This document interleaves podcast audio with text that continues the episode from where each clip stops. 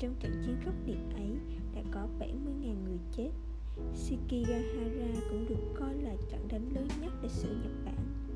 Một kiếm khách 16 tuổi tên là Miyamoto Musashi, cung bản vũ tàn, bước vào trận chiến Shikigahara với tư cách là võ sĩ bên tay quân là phe rút cuộc đã thua trận chiến này kiếm khách trẻ và cuồng nhiệt ấy đã chiến đấu anh dũng qua ba ngày của trận chiến. Chàng không chỉ sống sót và bước ra khỏi tử địa, mà còn thoát khỏi chuỗi ngày bị gian chuỗi ngày gian nan bị phe chiến thắng truy sát. Sau đó, kiếm khách này vân du khắp nơi chỉ để luyện kiếm, báo thù và tham dự các cuộc quyết đấu sinh tử.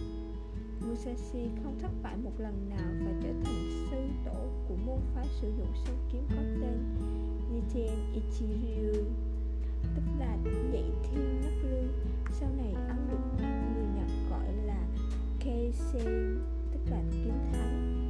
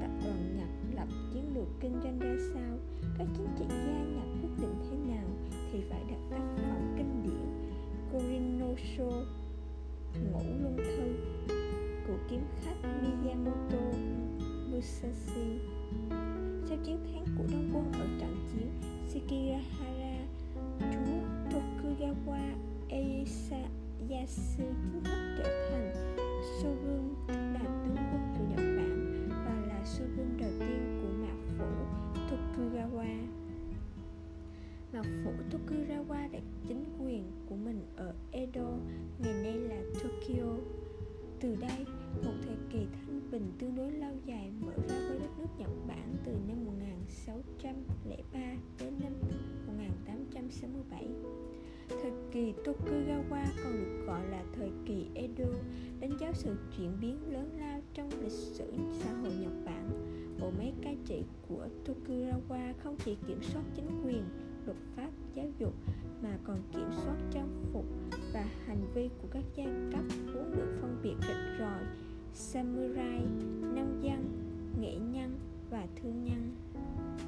Samurai theo nghĩa được sử dụng phổ biến trên thế giới ngoài Nhật Bản là tầng lớp võ sĩ tức là bao gồm cả shogun và daimyo, daimyo tướng quân và lãnh chúa phát triển từ thế kỷ thứ ba tới thế kỷ thứ võ sĩ đạo bắt đầu lớn mạnh trong xã hội Nhật và đến triều đại Tokugawa, samurai đã đóng vai trò quan trọng dưới trướng hai thế lực lớn ở Nhật Bản là Taidai và Minamoto. Một samurai mang tinh thần võ sĩ đạo phải đội hội tụ ba yếu tố trung thành, can đảm, trọng danh dự. Để giữ gìn và triển dương các yếu tố này, samurai phải trải qua tu dưỡng và rèn luyện khắc khổ. Họ được tập luyện kiếm từ nhỏ, tinh thần võ sĩ đạo dần dần thấm nhuần vào tư tưởng và hành động của samurai. Mặt khác, tư tưởng phật giáo, nhất là tinh thần an thiên của thiền tông cũng ảnh hưởng mạnh đến xã hội nhật đương thời và mang lại cho samurai thái độ bình thản trước mọi biến cố, ngay cả tình huống sống chết cũng nhẹ nhàng. Đời người tựa như kiếm phù du của một đóa hoa anh đào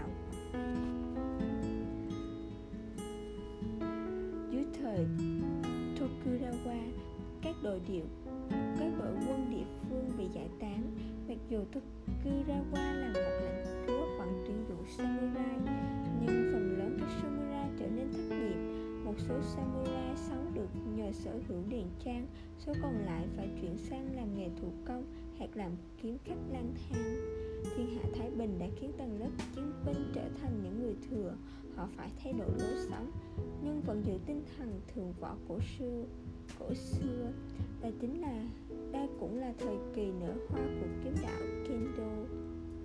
Kể từ khi tầng lớp samurai hình thành ở nhật bản từ thế kỷ thứ 8 nghệ thuật chiến tranh được tôn vinh như hình thái học thuật cao nhất, được nuôi dưỡng bởi tinh hoa của cả thiền tông và thần đạo. Còn kiếm đạo luôn đồng nghĩa với phẩm chất cao quý của samurai. Musashi là một samurai ở vào thời kỳ Tokugawa nhưng khác với các samurai từ bỏ đao kiếm. Musashi vẫn kiên trì theo đuổi mẫu hình kiếm khách lý tưởng. Kiếm tìm sự giác ngộ trên con đường gian nan của kiếm đạo. Trong phần binh pháp ngắn gọn, nằm trong địa chi quyển của Korinoso ta có thể thấy triết lý của Masashi trong, ngay trong lời phê phán những samurai vì mưu sinh mà kiếm tiền bằng nghề dạy đánh kiếm nếu nhìn vào thế giới, ta thấy trương nghệ được đem bán như những món hàng. Người ta dùng vũ khí để bán chính bản thân của mình, giống như tách hạt ra khỏi hoa, rồi đánh giá hạt thấp giá trị như hoa. Nghĩ về binh pháp theo cách đó, cả người dạy lẫn người học đều chú tâm để phô bày kỹ thuật hoa mỹ. Họ tìm cách để ép đó hoa đó nở vội họ nói về đạo trường này đạo trường kia. Họ tìm kiếm tứ lợi.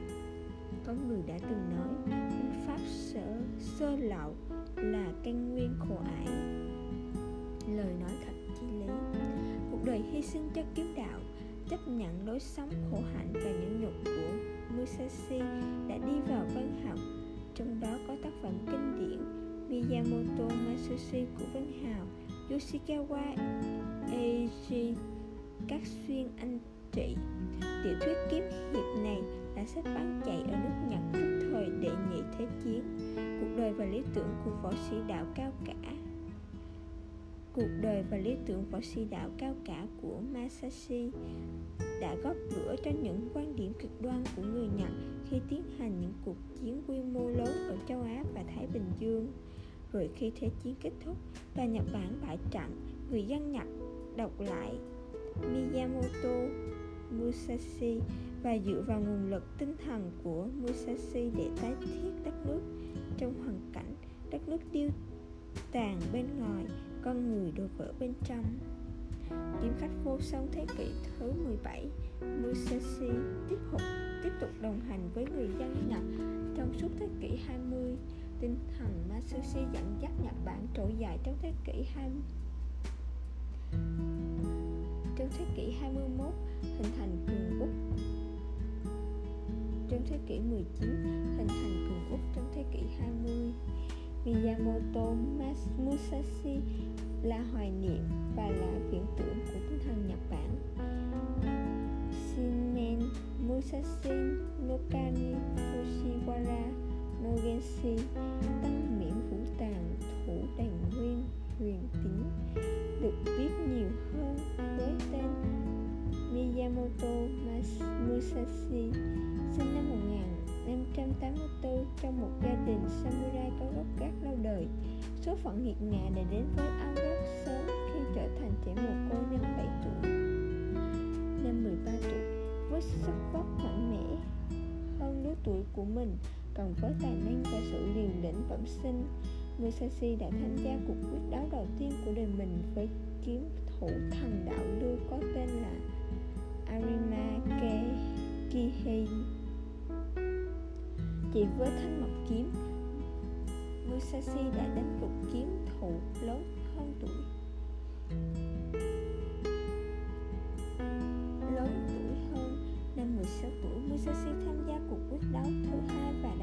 võ sĩ tài năng Akiyama. Sau trận chiến, Sekigahara Musashi đến Kyoto là kinh đô Nhật Bản lúc bấy giờ để tìm gia đình, dù hận Yoshi Oka thách thức và đánh bại cả ba anh em võ sĩ lừng danh của gia tộc này. Sau cuộc quyết đấu có tính chất phục hoạn này, Musashi từ bỏ thiết kiếm và chỉ sử dụng một kiếm trong một lần thách đấu với kiếm sĩ giỏi nhất của lãnh chúa chúa Matsudaira Musashi dụng song kiếm đánh bại võ sĩ này, nhưng không giết chết. Ngay lập tức, chính lãnh chúa Matsudaira thách đấu với Musashi và bị Musashi dùng tuyệt chiêu thạch hỏa đánh bại. Matsudaira chấp nhận thua cuộc mời Musashi ở lại và tôn làm sư phụ Musashi tu hành ngang dọc Nhật Bản đến năm 29 tuổi.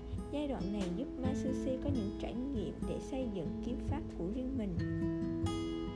Kiếm pháp do Musashi sáng tạo dựa trên kinh nghiệm chiến đấu thực tế. Ông là bậc thầy của các trường phái song kiếm. Nhị thiên sử dụng một trường kiếm và một đoạn kiếm. Kiếm pháp do Musashi sáng tạo sử dụng hai thanh trường kiếm có tên là Niten Ichiryu. Tên này là tên tên này là từ tư thế cầm hai trường kiếm, cũng có thể đặt theo pháp danh của ông. Niten Dokaku Doraku, tuyệt chiêu của kiếm pháp. Niten là dùng kết hợp kiếm và dao kiếm. Hai thanh kiếm cùng lúc nhắm tới mục tiêu thay vì một thanh phòng thủ và một thanh tấn công.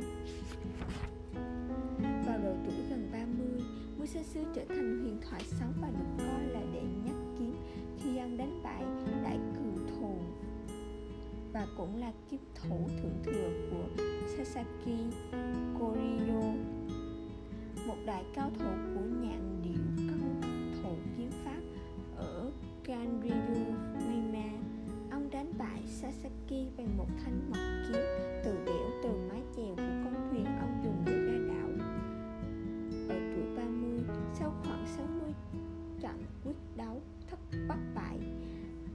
sư vẫn từ bỏ tất cả, có lẽ ở đỉnh cao danh vọng, ông nhận ra rằng nhân vô thập toàn, từ năm 30 tuổi đến năm 50 tuổi, kiếm khách Musashi trở thành một nghệ nhân lừng danh trong các lĩnh vực nghệ thuật mà ông tham gia điêu khắc thư pháp và tranh thủy mặc. Suốt phần đời còn lại, ông chỉ luyện kiếm khách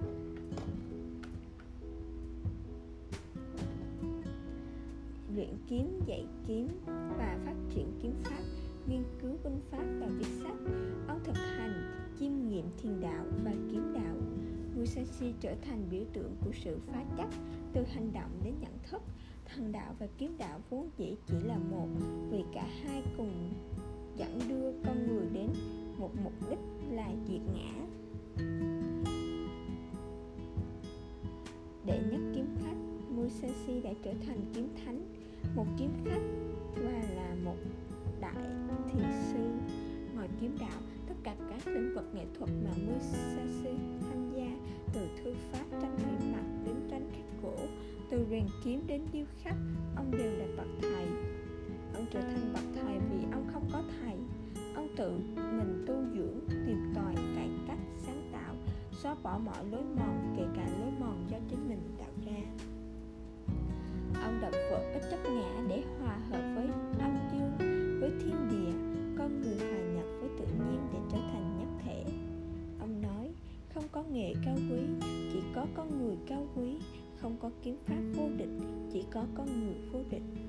Ông cũng nói, khi ngươi đã thấu hiểu cái đạo của binh pháp, sẽ chẳng có một thứ gì ngươi không thể hiểu.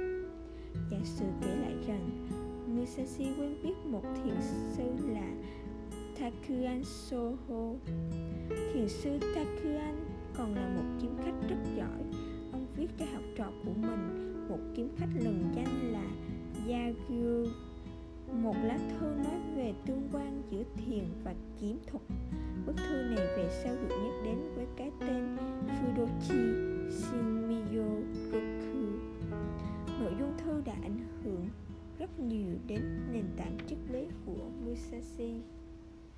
Ở tuổi 50 ông viết, ta đã nhận ra chân đạo. Kể từ đây, ông bắt đầu đối diện với một thách thức là phải viết ra một hi hô của riêng mình.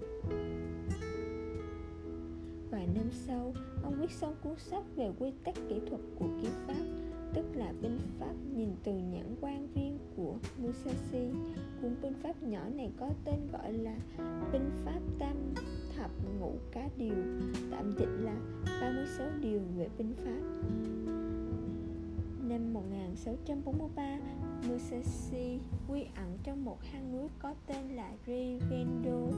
Ở đây, trong những tuần lễ cuối đời, ông viết cuốn binh thư Ngũ Luân Thư Ngũ Luân Thư là một cuốn sách mỏng về binh pháp, nhưng kể từ khi được dịch sang Anh ngữ với tên gọi A Book of Firing nó đã được nghiền ngẫm khắp nơi, từ giảng đường đại học Harvard đến các phòng họp của các nhà chiến lược kinh doanh, các nhà chính trị gia, các chỉ huy quân sự cao cấp cũng tìm thấy trong tác phẩm này những nguyên tắc binh pháp chưa bao giờ sai suốt.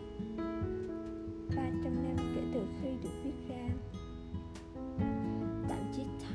ngợi cuốn sách rất ngắn gọn ở phố qua, khi Musashi cất tiếng, mọi người phải lắng nghe. Thanh cũng viết, ngũ luân thư là câu trả lời của Nhật Bản cho Harvard MBA những doanh nhân Việt Nam đang khao khát chinh phục thị trường phương Tây giống như người Nhật ở đầu thế kỷ. Rất nên đọc cuốn sách này, bởi như Tamao viết nếu bạn tò mò tại sao người Nhật có thể xông pha giữa cộng đồng kinh doanh phương Tây dễ như cưỡi kiếm samurai cắt ngang miếng bơ, câu trả lời không nằm ở trong xí nghiệp hay những máy móc tự động. Câu trả lời nằm trong binh thư, ngũ luân thư. Dưới quân sự và nhà chính trị so sánh, ngũ luân thư và binh pháp tuân tử khi cho rằng binh pháp tuân tử chỉ là sách do bậc tướng mới là sách cho bậc vương dựa trên triết lý của thiền tâm và cách tiếp cận thực dụng để làm chủ kỹ năng chiến thắng. Ngũ luân thư được cho là cuốn hàm xuất nhất đã từng được viết ra trên thế giới này với danh nhân. Đây là cuốn cẩm nang chiến lược kinh doanh với nhà chính trị và quân sự. Đây là cẩm nang binh pháp với tất cả những ai yêu thích nghệ thuật sống và sáng tạo độc đáo của phương Đông. Đây là cuốn sách mỏng không dễ đọc, nhưng rất đáng để nghiền ngẫm. Ngũ Luân Thư ngày nay đứng đầu bảng trong tất cả các tầng thư kiếp đạo. Đây là cuốn sách độc đáo nhất trong các sách binh thư khi nó đề cập đến binh pháp, chiến trận và các thuật chiến đấu cá nhân bằng cùng một cách tiếp cận.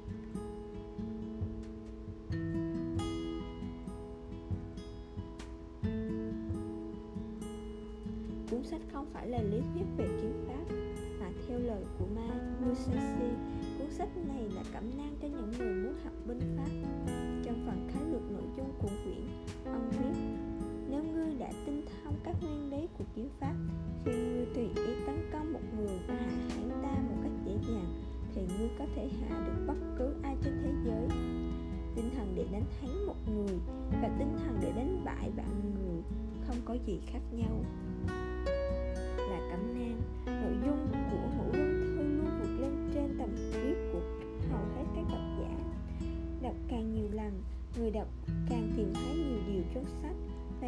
Tinh thần mà Musashi muốn người đọc phải tự mình thu nhận.